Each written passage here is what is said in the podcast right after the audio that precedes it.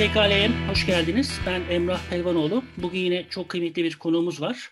Profesör Doktor İsmail Gezgin. İsta, e, İsmail hocamız e, Ege Üniversitesi'nde e, öğretim üyesi. Klasik arkeoloji e, kökenli olmasına rağmen kendisinin çalışma alanı mitler ve insanın mitlerle kurduğu ilişkilere daha ziyadesiyle odaklanıyor. Yazdığı kitaplardan bazılarından bahsedecek olursam 2004 yılında çıkan Aynadaki Herodot, Takip Eden Mitos ve Logos, Hayatımızı Övmenen Söylenceler, Arkaik ve Klasik Dönemde Batı Anadolu, e, Alacaat'tan Alaçatı'ya, Masalların Şifresi, Sanatın Mitolojisi, Tarih Boyunca Çeşme, Gılgamış, en son olarak da bugünkü sohbetimize de e, vesile olan Homo Neurans, İnsan Niçin Anlatır.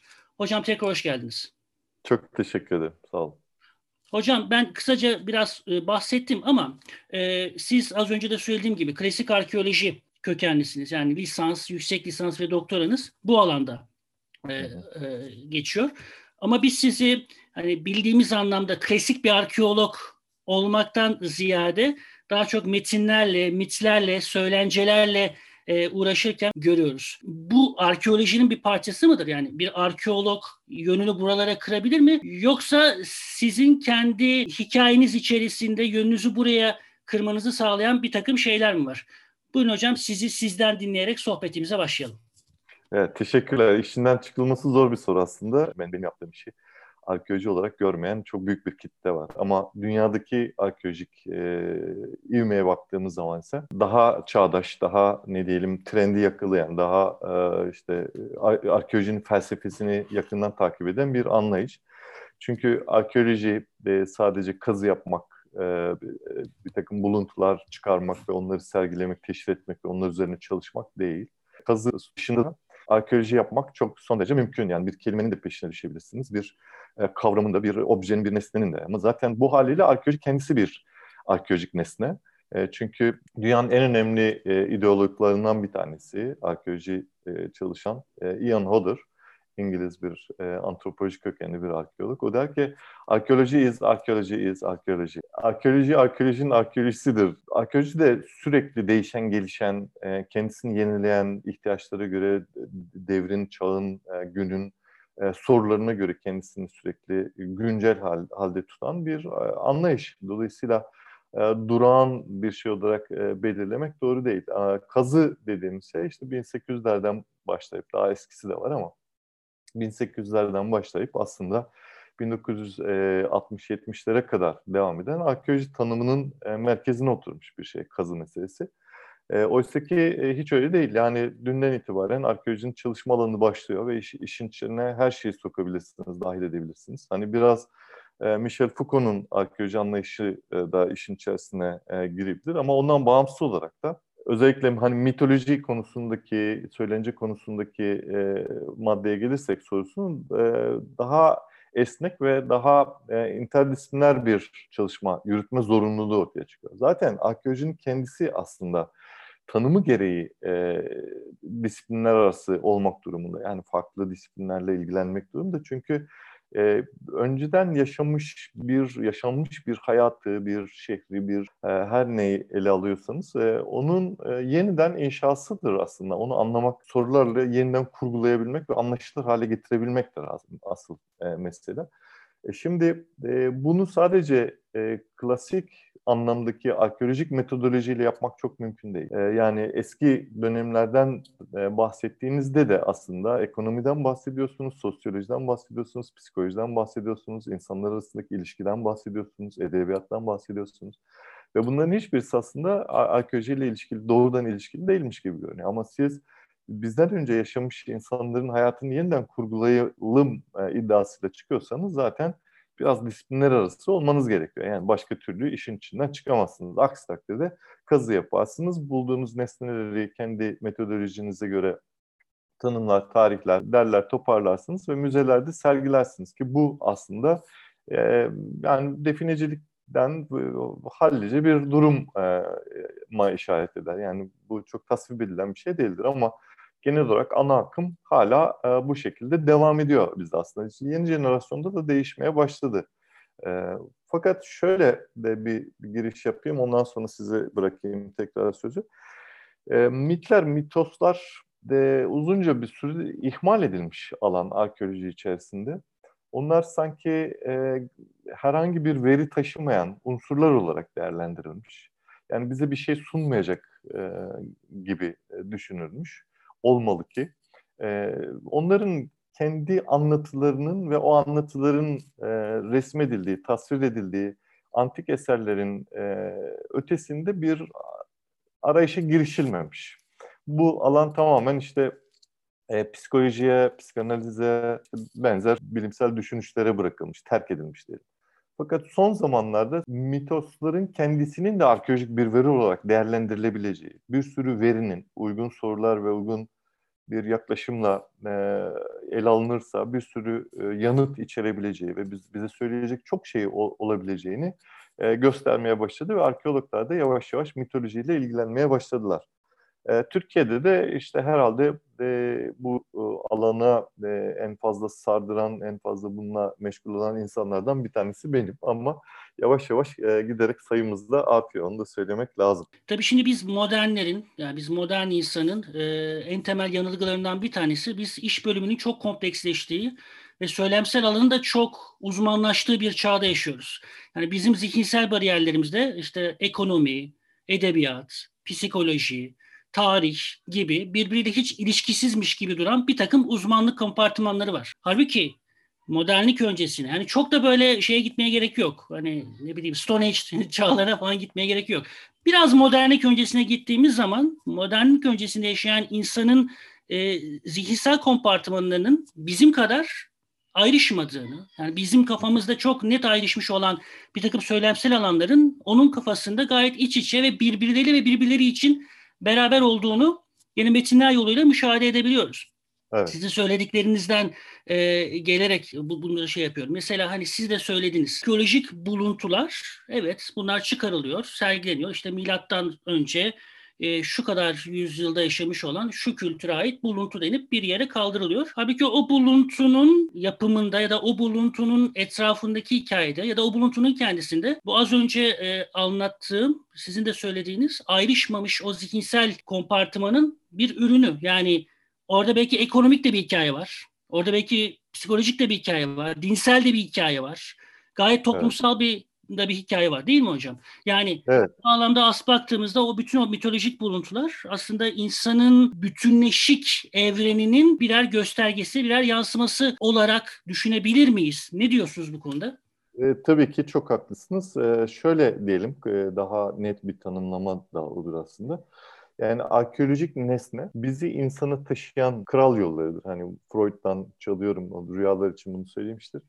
Ee, eğer e, çalışma nesnemiz insansa onun bıraktığı her türlü iz ona bizi götürür, ona taşır. Ama e, arkeoloji kuruluş e, aşamasındaki biraz eser odaklı başlamış. Ama e, özellikle 1970'ten itibaren diyelim, işte biraz o postmodern hareketlerin başlamasıyla, 68 kuşağının e, getirisiyle farklı e, yaklaşımlar ortaya çıkmaya başlamış ve insana gitmek üzere bu nesnelerin e, araç olduklarını gösteren bir takım teoriler ortaya çıkmaya başlamış. Daha doğrusu arkeoloji ilk defa belki de felsefeyle ve antropolojiyle özellikle yan yana durmaya başlamış. Yani herhalde kompleks e, toplumsal yapının getirisi bu. Ve belki de yani biraz sonra bu konuya gireceğiz sizin sorularınızı ama belki de insanın anlatma e, ihtiyacının da başladığı noktanın burası olduğunu düşünüyorum ben. Çünkü yani köy yaşamıyla şehir yaşamı herhalde bu iki e, örneğimizi çok iyi anlatan e, yaklaşımlar olur, örnekler olur. Ee, örneğin köydeki insanlar, şimdi artık köyler de şehirleşmeye başladı ama klasik anlamda bir köy düşünürseniz e, orada bir uzmanlaşma yoktur. Hani insanlar kendi evlerini yaparlar, kendi kerpiçlerini keserler, kendi işte ne bileyim e, ihtiyaçlarını mümkün olduğunca kendileri e, giderirler. Yani e, en eski toplumları böyle görmek mümkün. Yani bütün ihtiyaçlarını kendi karşılayan, dolayısıyla da o bütün ihtiyaçlarına vakıf olan, onu becerebilen, onun e, şeyine üstesinden gelebilecek bir yeteneğe sahip olan insanlar e, olarak görmek mümkün. Ama şehir e, yaşamı, e, insanların daha büyük kalabalıklar halinde e, yaşamaya başlaması bir kere zaten her şeyden önce yaşamın daha kompleks haline ve daha kavranması zor e, ilişkiler yumağına ve farklı uzmanlıklara ihtiyaç duyulan bir e, sürece e, it, itiyor. Ve bu aslında bizim e, çevremizle ilişkimizi kesiyor. E, avcı toplayıcı yaşayan e, toplulukların çevresiyle ilişkisinin, algısının, çevreye dair algısının daha doğrusu daha açık olduğunu biliyoruz. Bütün yani dört gözüyle diyelim e, yaklaşıyor, her şeyi anlamaya çalışıyor, kavramaya çalışıyor. Daha e, duyarlı bir e, ilişki içerisinde çevresi, tüm çevresi yani tüm doğal çevresiyle yani insanlar da dahil olmak üzere, e, hayvanlar da dahil olmak üzere. Fakat e, insan uygarlık dediğimiz işte o yerleşik hayatta geçtiği andan itibaren, tarımsal kültüre geçtiği andan itibaren e, o çevredeki algısını toparlayıp odak noktasını e, kendi gündelik hayatı içerisinde kendi uğraşlarına e, aktarmaya başlamış. Bu aslında insanın yabancılaşması konusunda da hani Oman Arans'ta da sıklıkla vurguladığım e, insanın e, doğasına, çevresine yabancılaşması konusunda da en büyük değişimlerden bir tanesi. Çünkü güvenlik diyelim mesela nereden geleceği belli olmayan işte her an tetikte durma hali, her şeyi kontrol etme hali. E, bunu bir negatif bir unsur olarak da söylemiyorum. Onun doğayla daha fazla ilişkilenmesine sebep olurken birden onu işte güven daha güvenli bir hayat içerisine girdiğinde e, bir sürü unsuru dışarıda bırakarak algısını tamamen e, işte evcilleştirdiği hayvanlar, yaşamı, karnını doyurmak ve e, tarımsal kültür üzerine kurgulamaya başladığı andan itibaren zaten doğayla ilişkisinde de ciddi bir kırılma yaşanıyor, bir kopma yaşanıyor. Bu gelişme sadece basit bir kopma da değil, insanın hani gerçekten göbek bağında hissettiği bir kopma. Çünkü birlikte yaşamın, o kompleks yaşamın diyelim, o kalabalıklarla daha uzmanlıklar gerektiren o şehirsel hayat arzularından da bir takım isteklerinin de e, aslında e, tatmin edilmesi önünde bir engel oluşturmaya başlıyor. Kırsal sadece doğa koşulları içerisinde daha özgür yaşayan ve e, bütün e, arzularını e, tatmin edebilen insan birden o e, kalabalık gruplar içerisinde kendisini tatminsiz hissetmeye başlamış. Yani her şeyin kuralı var. Her şeyi istediğin zaman yapamıyorsun. İfade edemiyorsun, söyleyemiyorsun. Birazdan belki dile de gireriz. Biyolojik bir varlık olmanın, yani bir hayvan olmanın gereklerinden birisi olan arzularını bile ifade etmekten yoksun hale e, geliyorsun. Ve tam anlamıyla aslında söylemek gerekirse bölünüyorsun. Bir yalnızlığın içerisinde, kendi içinde bilinç dışı diyebileceğimiz alan, hani e, içerisinde duyguların, düşüncelerin e, ve e, arzuların var. E, tatmin bekleyen arzuların var.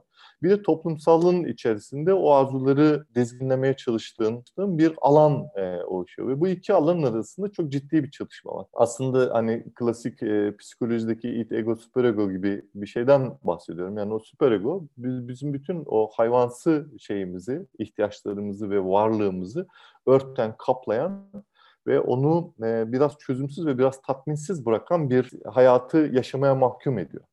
E, ve bunlar aslında bizim daha çok konuşmamıza, daha çok kendimizi ifade etmemize e, sebep oluyor. Ama işte o dilin e, kendi içerisinde getirdiği bir takım şeylerden dolayı da ve bir takım e, dilin kendi yasalarından ve doğasından e, dolayı da aslında her konuştuğunda da e, kendi hikayesini anlatmanın uzağına e, da düşüyor bir şekilde. Çünkü e, dil e, bütün arzularını e, ifade etmesine izin vermediği için o da bir tatminsizlik oluşuyor ve o andan itibaren zaten biz e, mitlere ve e, hikayelere ya da anlatılara yaslanıyoruz diye düşünüyorum. Oradan medet umuyoruz yani. Hani e, meşhur şeyin Lacan'ın bir sözü vardır ya e, insan konuşarak hazlanır e, der. E, onun gibi bir şeye dönüşüyor ve o andan itibaren zaten biyolojik varlığı da biz kimliklere yükleyip toplumsal bir e, isme e, sahip oluyoruz ve o isim bizim artık her şeyimiz olmaya başlıyor. Dolayısıyla ürettiğimiz her türlü e, hikayede o ismi destekleyen e, bir unsura dönüşüyor. Hocam siz dil derken yanlış anladıysam lütfen beni düzeltin. Ee, bildiğimiz anlamda hani biyolojik, zihinsel kapasiteye değil de daha çok bu kapasite oluştuktan sonra ortaya çıkan simgesel düzene referans veriyorsunuz galiba. Doğru mu anladım hocam? Evet. Yani özellikle şu son anlattıklarım tamamen öyle. Evet. Bu bağlamda hani özellikle Homo narens'ta da e, dil ve anlatı e, arasındaki ilişkiyi kurarken dil anlatmak içindir diye e, e, söylediğiniz bir takım yerler var. Arkeolojik buluntuları da hatta az önce konuştuğumuz arkeolojik buluntuları da e, dil sahibi insanın ya da tırnak içerisinde dil içindeki insanın simgesel çıktıları olarak da. Yani bütün bu arkeolojik buluntular aslında bize bir yönüyle de bu insanların öyle ya da böyle dilin içinde olduğunu da gösterir. Evet. Diyorsunuz. Geçtiğimiz programlarda dil meselesini çok konuştuk. Sizin perspektifinizden, sizin zaviyenizden de e, meseleyi sormuş olalım. Sizin kendi çalışmalarınız bağlamında dil nedir sorusu nereye oturuyor? Yani bunu tabii ki e, net bir biçimde söylemek mümkün değil e, belki ama e, şöyle bir hissiyatım var. Belki de o bütün ana akım teorilerle de çok bağlantılandırmak mümkün de olmayabilir ama şöyle bir hissiyatım var.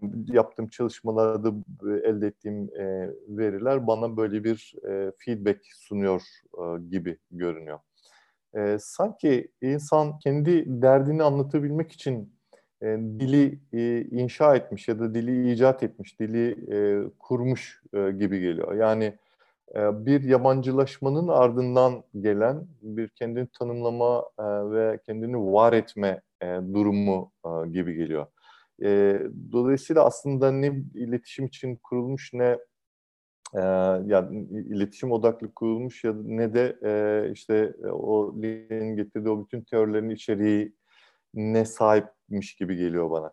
4 milyon yıllık o sürecin içerisindeki kırılma noktalarında giderek daha e, kendi kuzenlerine, kendi diğer e, işte canlılara e, mesafelenmeye başladığı andan itibaren kendini sorgulamak ihtiyacından ortaya çıkmış gibi geliyor. Dolayısıyla ben sanki mit anlatmak için e, dili e, inşa etmiş, dili e, keşfetmiş ya da dili geliştirmiş diyelim. Çünkü bir dil her zaman var. E, yani dilin varlığına dair bir sorunumuz yok ama dilin bu anlamda yani linguistik anlama gelmesi, bu simgesel yapıya bürünmesi için e, böyle bir ihtiyaç duymuş. Dolayısıyla dil mit anlatmak için e, bir araç, insanı dünyaya bağlamak için, kendi kurduğu evrensel yapı içerisinde insanı bir rol verebilmek için bir yegane hatta baş başka da e, bir e, araç bulamadığı için yegane bir enstrüman gibi geliyor bana. Bana sizin söyledikleriniz aslında biraz Chomsky'nin teorisiyle örtüşüyor gibi geliyor. Örtüşüyor. Şundan söylüyorum. Evet.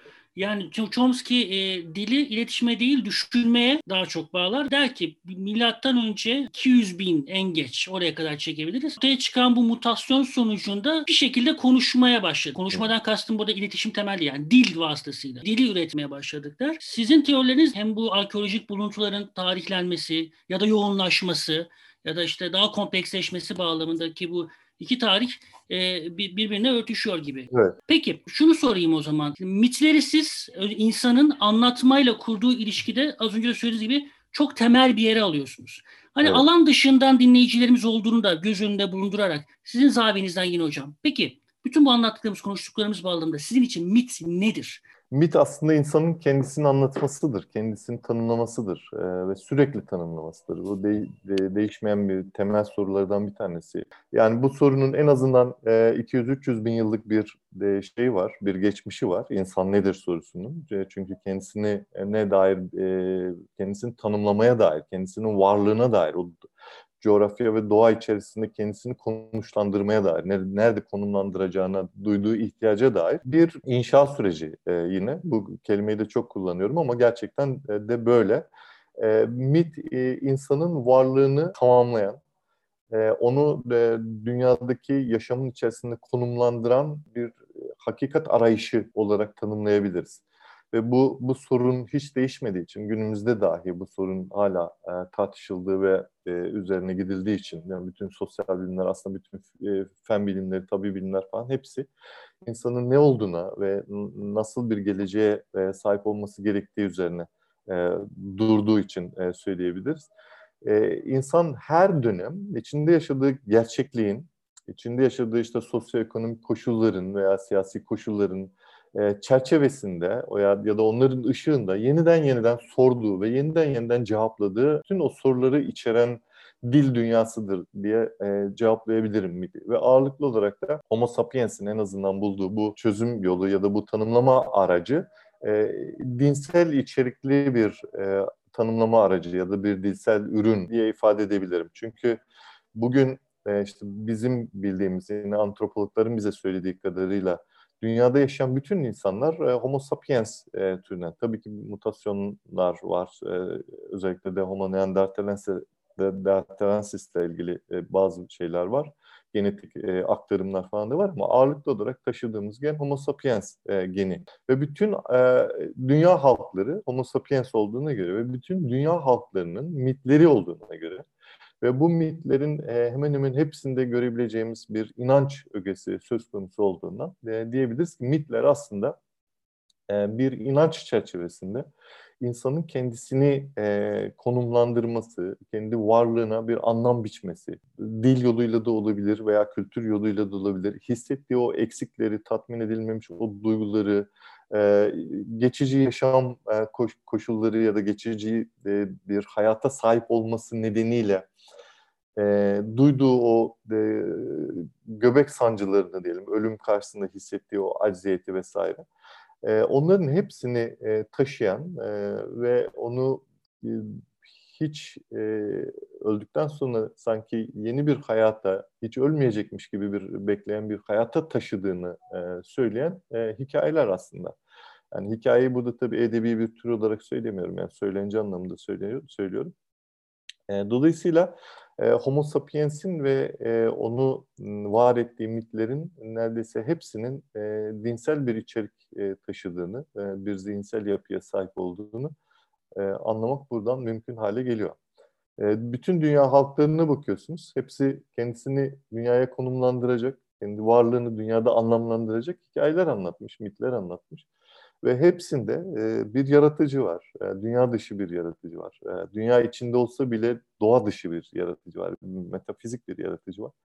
Ve e, yine bunların yüzde doksanından belki daha fazlası, yani böyle bir istatistik yapmadım ama hemen hemen hepsi yani birkaç istisna dışında, hepsi ölümden sonra e, insanın nereye gideceğini, e, insanın nasıl yaratıldığını ve öldükten sonra insanın nereye gideceğini içeren hikayeler, öyküler, anlatılar. O yüzden hani belli ki bilişsel bir problem var. İnsan e, ölümlü olduğu bilgisine sahip olduğu andan itibaren yani bunu bilincine geçirdiği andan itibaren yani e, bunun da baş etmesi kolay olmamış belli ki ve sürekli bunu sormuş yani bütün halkların o yüzden bir yaratılış hikayesi var ve bütün, aslında bütün e, şey de burada başlıyor.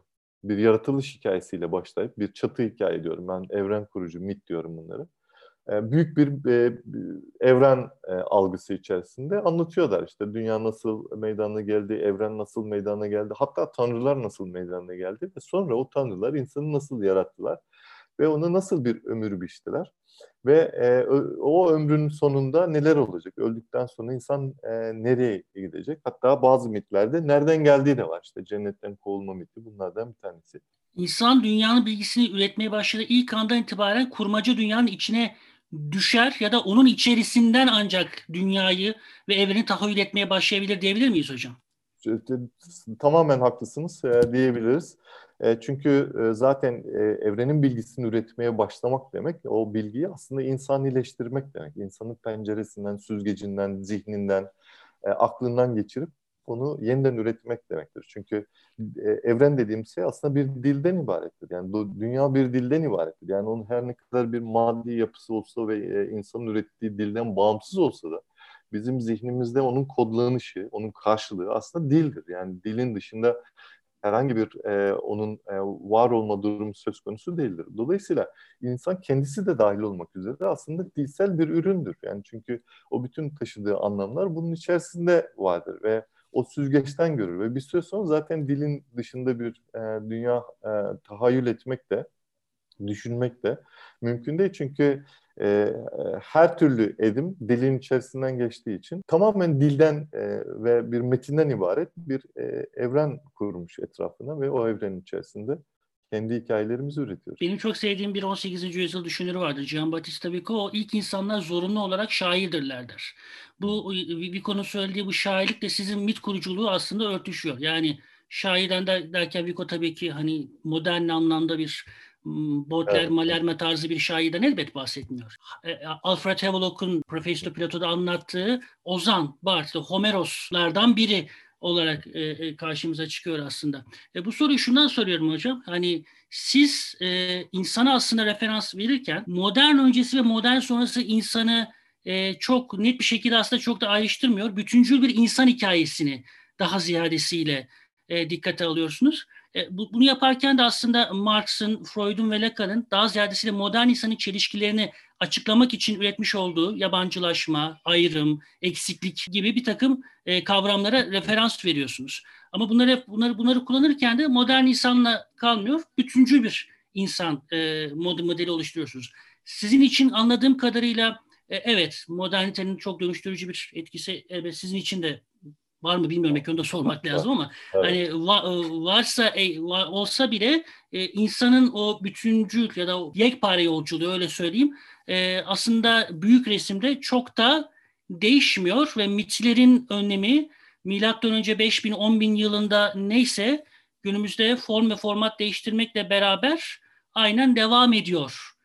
Doğru mu anladım hocam? Ne diyorsunuz bu konuda? Buyurun. Çok çok çok doğru anlamışsınız. Yani benim düşüncem tamamen bu yönde. Aslında kültür dediğim şeyin tabii ki lineer bir, çizgisel bir gelişimi ve bir e, yolculuğu yoktur. Yani bunu söylemiyorum ama kültür dediğimiz şeyin bir birikim neticesinde olduğunu biliyoruz. Yani e, işte bugünün e, e edimleri, düşünceleri, eylemleri, gelenekleri her ne her neyse ele aldığımız şeyin bir tarihi var. Şimdi bu anlamıyla baktığımda ben aslında insanın düşünsel yapısının ya da düşsel yapısının yani o e, hayal eden, e, tahayyül eden, o şairliğine sebep olan e, o zihinsel yapısının e, yeni olmadığını, modern bir e, getiri olmadığını rahatlıkla söyleyebilirim. Yani e, işte en azından hani yaratılış mitlerine baktığımızda ya da prehistorik çağlardaki yaz öncesi dönemlerdeki arkeolojik verilerden çıkarabildiğimiz kadarıyla onlar da çünkü bize bazı hikayeler anlatıyor, bazı mitler anlatıyor. Onların da bir dili var.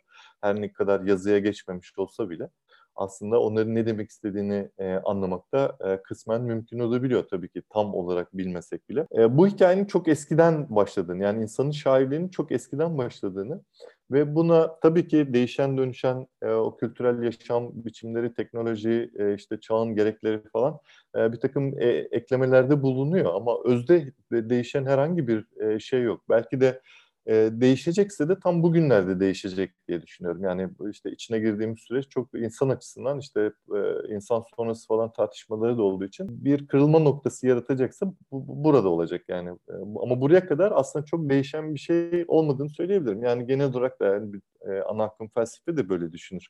Hani biz hala Platon e, dünyasını yaşıyoruz e, derler. Hani o Platon idealler veya anlamlar dünyasını devam ettiğini ifade eden bir şey. Yani şimdi 2300-400 yıllık bir süreçten bahsediyoruz.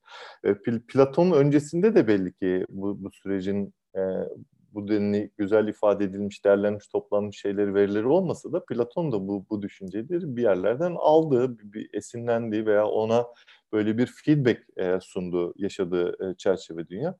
Ve bu dünyanın aslında e, işte ölü gömme gelenekleri, e, bedene dair bir takım e, ritüeller, bu geleneğin aslında yani 200-300 bin yıl öncesinde işte Chomsky'nin de söylediği gibi ve genelde dilcilerin e, hemfikir olduğu gibi son 200 bin yıldır neredeyse bu dili kullanıyoruz ve bu dil aslında bir anlam dünyasının dili. E, mitleri anlatabilmek için dili geliştirmiş, değiştirmiş, dönüştürmüş bir orada bir mutasyona uğratmış diyelim. E, dolayısıyla aslında dilin ortaya çıkmasıyla bu anlam dünyasının ortaya çıkması arasında e, bir paralellik söz konusu. Buradan baktığımızda da aslında hiç değişen bir şey yok. Yani insan hala e, dünya dışı varlıklar tarafından yaratılmış. E, öldükten sonra yine e, onun e, evine ya da o, onun için ayrılmış eve gidecek. Çünkü dünya nüfusunun büyük bir bölümü, e, ezici bir e, bölümü bunu düşünüyor aslında. Yani bir taraftan e, bilim dünyası da e, işin bir, bir parçasını üstlenmiş. O da acaba e, ölümsüz bir yaşam mı e, gailesi içerisinde, kaygısı içerisinde sürekli araştırmalar yapıyor, ömrünü uzatmaya çalışıyor, ölüm, ölüme neden olan o bütün biyolojik şeyleri ortadan kaldırmaya çalışıyor falan. Yani aslında aynı mitin içinde debeleniyoruz. Dolayısıyla dil e, simgesel yapısıyla şeyin içerisinde düştüğü andan itibaren sadece e, anlatma ihtiyacını artırıyor. Hani e, son diyelim ki Homo sapiens'in Avrupa'ya veya Asya'ya geri döndüğü dönem işte 60-70 bin yıllarla ifade edilen dönem e, net olarak bizim kullandığımız bu simgesel dili kullandığını e, düşünüyor genelde e, dil bilimciler. O di, e, dönemden itibaren aslında e, giderek daha fazla e, hayattan kopan, daha fazla biyolojimizi e, öteleyen, kültürü, kimliği e, ön plana çıkaran bir yaşam biçimine dönüşüyor hayatı ve o giderek daha fazla anlatma ihtiyacı sağlıyor. Onun dışında değişen hiçbir şey yok aslında ve anlattığımız hikayeler hep aynı hikayeler. Yani bir arkeolog olarak geriye dönüp baktığımda yani şikayetlerimiz bile aynı yani siz de muhtemelen fark ediyorsunuzdur. Yani açın ne bileyim Cicero'yu o da der ya işte çok, çok bozuldu bu gençler işte şey falan kalmadı ahlak kalmadı e, saygı ee, sevgi kalmadı. Bir, bir, bin yılların şikayeti hocam. Gençler evet. ne olacak ya falan. Evet. E, de, bu, bu da çok ilginç. Mesela insan hem e, zihinsel olarak hep ileriye gittiğini, yani o ileriyi olumlu bir anlamda söylüyorum, ileriye gittiğini söyleyerek kendini telkin ediyor. E, bütün gelişmelerin onun lehine olduğunu e, düşünüyor uygarlık e, içerisinde ortaya çıkan. Ama bir taraftan da her o gelişme aşamasını deneyimleyen insanlar da hani nerede o eski bayramlar tadında bir geçmişe öykünme e, var. Yani eskiden her şey daha güzeldi, giderek her şey daha e, kötülüyor gibi. Bugün konuştuğumuz insanlarda da bunu görüyorum ben aslında. Daha iyiye gidilebileceğini e, düşünüyor büyük bir çoğunluk. Ama bu da biz, bizim büyük bir yanılgımız e, diye düşünüyorum. Yani sıkıştık artık yani e, gidecek fazla da bir şeyimiz kalmadı gibi görünüyor. Hocam bana şey gibi de geliyor bir noktadan sonra. Yani dediklerinize katılıyorum. Yani mesela kurmaca dünya, edebiyatta özdeşleştirilmiş olan bütün bu evrenle kurulan kurmaca ilişki, bu ilişkiyle e, bilimsel dünya arasında bir bir karşıtlık. Bu da gene modernin en temel karşıtlıklarından bir tanesi. Halbuki aslında yeni şeye baktığımız zaman, yani insanların ilk bu mitolojik dünyalarını, ilk mitolojik, ilk mitolojik evrenlerini kurduğu bir şeye baktığımız zaman şeyi görüyoruz. Yani bilimsel dünyanın, bilimsel bir düşünme becerisinin ortaya çıkabilmesi için zaten buralardan geçilmesi gerekiyor. Ve hatta şöyle diyebiliriz belki değil mi hocam? Bu mitler Aynı zamanda bu insanların etraflarında merak dolayımıyla kurdukları ilişkideki ilk bilimsel açıklamaları da tırnak içerisinde temsil ediyorlar. Yani mitler aslında o dönemin kendi imkanları bağlamındaki mitin bilimsel açıklamaları da karşılayan e, söylemler aynı zamanda. Çünkü bir hocam derdi benim. Yani tarihte geriye doğru gittikçe gerileyen şey insanın zekası değil, teknolojisidir. Yani biz o yanılgıya da düşüyoruz. Eline tabii ki modern bilimin imkanları yok, araçları yok teleskop yok, şu yok, bu yok. Ama bir şekilde merak orada, şey orada, dünya orada, e, insan orada e, açıklayacak. Yani neden sorusu sorulacak. Ve mitler bu noktada bir bilimsel açıklama, tırnak bu bilimsel tırnağı alıyorum tabii ki. Bir bilimsel açıklama imkanı da sunuyorlar değil mi hocam kısaca? Evet. Yani şöyle diyeyim hani biz hala Platon'un hayatını yaşıyoruz derken ki kastettiğim şey buydu yani aynı e, paradigmalar aslında bilimsel paradigmalar. Antik Yunan mitolojisine baktığımız zaman mesela e, ilk anlattığı şey her şeyden önce ne vardı? Hani bugün de fiziğin en temel problemlerinden bir tanesi. Sorunda falan aydınlatmaya çalıştığı meselelerden bir tanesi. Aslında temel şeyler değişmemiş. Temel ihtiyaçlar değişmemiş. Temel paradigma değişmemiş. Dolayısıyla e, aslında yani daha keskin ve radikal bir biçimde söylersek yani bilimin modern insanın mitolojisi olduğunu bile söylemek mümkün. Tabii böyle söyleyince e, tepki de çekiyoruz. Ben söylüyorum her yerde ama yok artık falan diye böyle hemen bir tebessüm oluyor. Abarttın tamam haklısın ama bu kadar da değil gibi bir yüz ifadesini görüyorum. Fakat aslında değil. Şimdi bilim dediğimiz şey de zaten e, çağın geçici çözüm üreten şeyler. Yani teknolojiyi bir kenara bırakırsak o bilimsel paradigmadan, temel akıldan bahsediyorum. Dolayısıyla karşılaşılan problemlere göre elde edilen verilerin zaten e, büyük bir bölümü görece elde edilen veriler olduğu için terk edilerek yeni verilere e, yolculuk yapıldığı bir şey, bir yolculuk aslında. Yani anlam yolculuğu. Yani çok farklı değil. Yani en eski mitlerin aydınlatmaya çalıştığı şeyle e, bilimin bugün aydınlatmaya çalıştığı şey arasında bir fark yok işte. Yani CERN'de o yüzden milyar dolarlar yatırılıp işte bilmem dünyanın en büyük beyinleri, fizikçileri gidip orada o problemi çözmeye çalışıyorlar. Yani ama bunu e, Thales de yapmıştı. E, Thales'ten önceki Thales'in de hatta e, belki eleştirdiği o e, işte yaratılışçı düşünce de yaptı yapmıştı. Yani işte her şeyden önce kaos vardı e, ile başlayan. Sonra toprak çıktı. Sonra gökyüzünü yarattı. Sonra işte onlar birlikte oldular. Tanrılar dünyaya geldi falan. Bu, bu şey aslında çok da e, farklı bir e, paradigmanın sonuçları ya da anlatıları değil.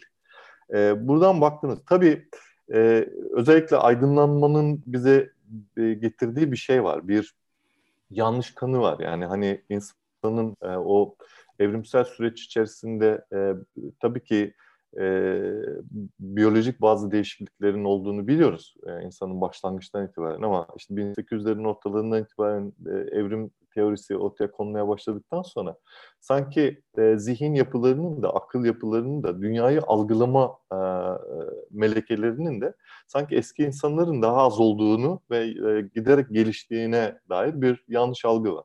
Aslında şöyle düşünmek lazım yani hiçbir insan 4 milyon önceki yaşayan da o hani kısmen kıllı ve maymunsu görüntüye sahip olan insan dahi e, çok zeki bir e, hayvandı. Hayatta kalabilecek, her türlü problemin çözebilecek değil mi? Ve genetik mirasını geleceğe taşıyabilecek e, bir yeteneğe sahipti. Aksi takdirde zaten yok olur giderdi yani.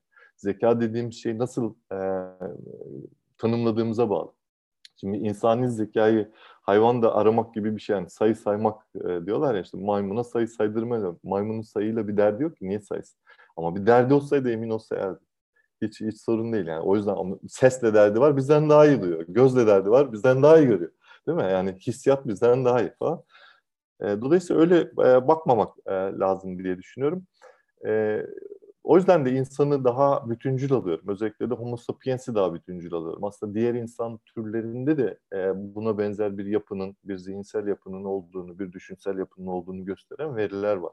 Ama e, çok da e, sağlam e, ve çok sayıda veri olmadığı için onların üzerine bir şey kurmak şu an için biraz daha riskli gibi görünüyor. Ama en azından Homo sapiens'e bakarsak yani şeyimiz aynı, e, hedeflerimiz aynı yani dünyanın bütün bilimsel ilerleyici, e, ilerlemeci, neyse aydınlanmacı olan bütün düsturları aslında e, antik çağın insanının biz kimiz sorusuna verdiği e, yanıtlarla aynı arayış içerisinde diye düşünürüz. Yani sonunda iş başında olan da yine homonorans yani hocam. Evet. Evet çünkü o bilim de zaten bir anlatı şey değil midir? Yani muhtemelen şöyle düşünün 100 bin yıl sonra insan yaşar mı bilmiyoruz bu kadar tür olarak ama 100 bin yıl sonrasını düşünün yani diyecekler ki işte 2000'lerde insanlar Big Bang'e inanıyorlarmış. İşte ışık hızı şöyleymiş bilmem ne böyleymiş falan diye. Daha mitolojik bir şey olacak yani.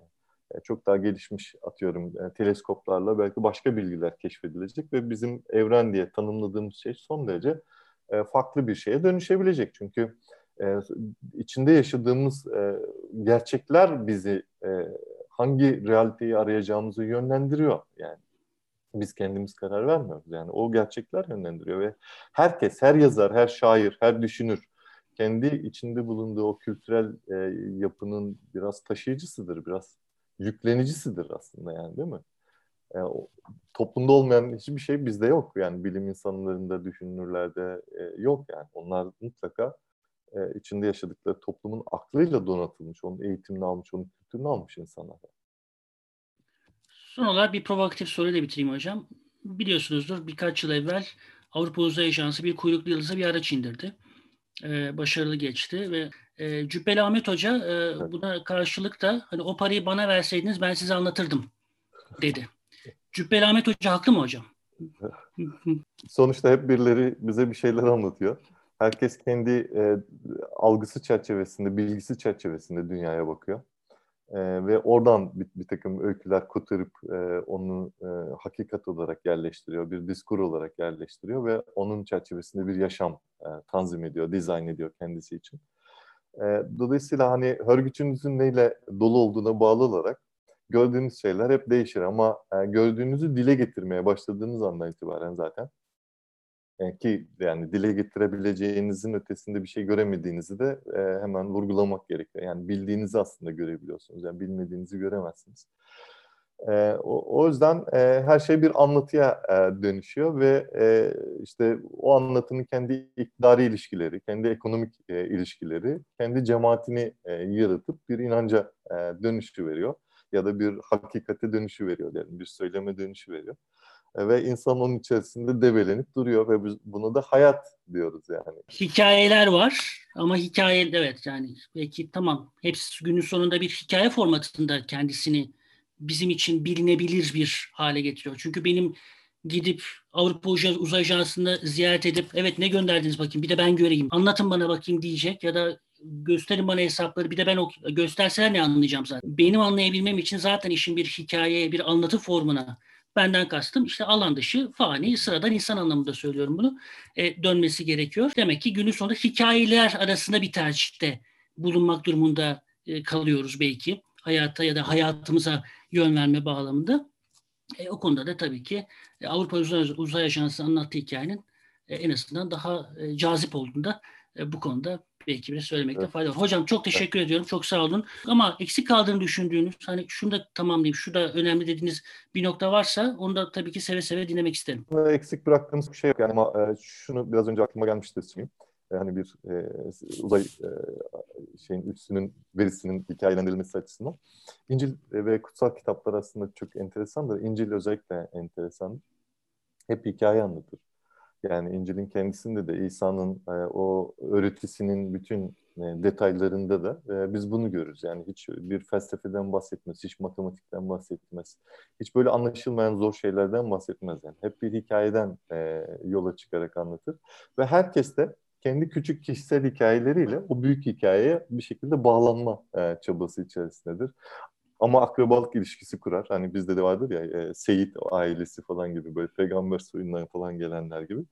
E, ama a, işte inanç bazında e, bir e, şey bir e, çengel atar diyelim o hikaye ve o cemaatin içinde var olmaya devam eder.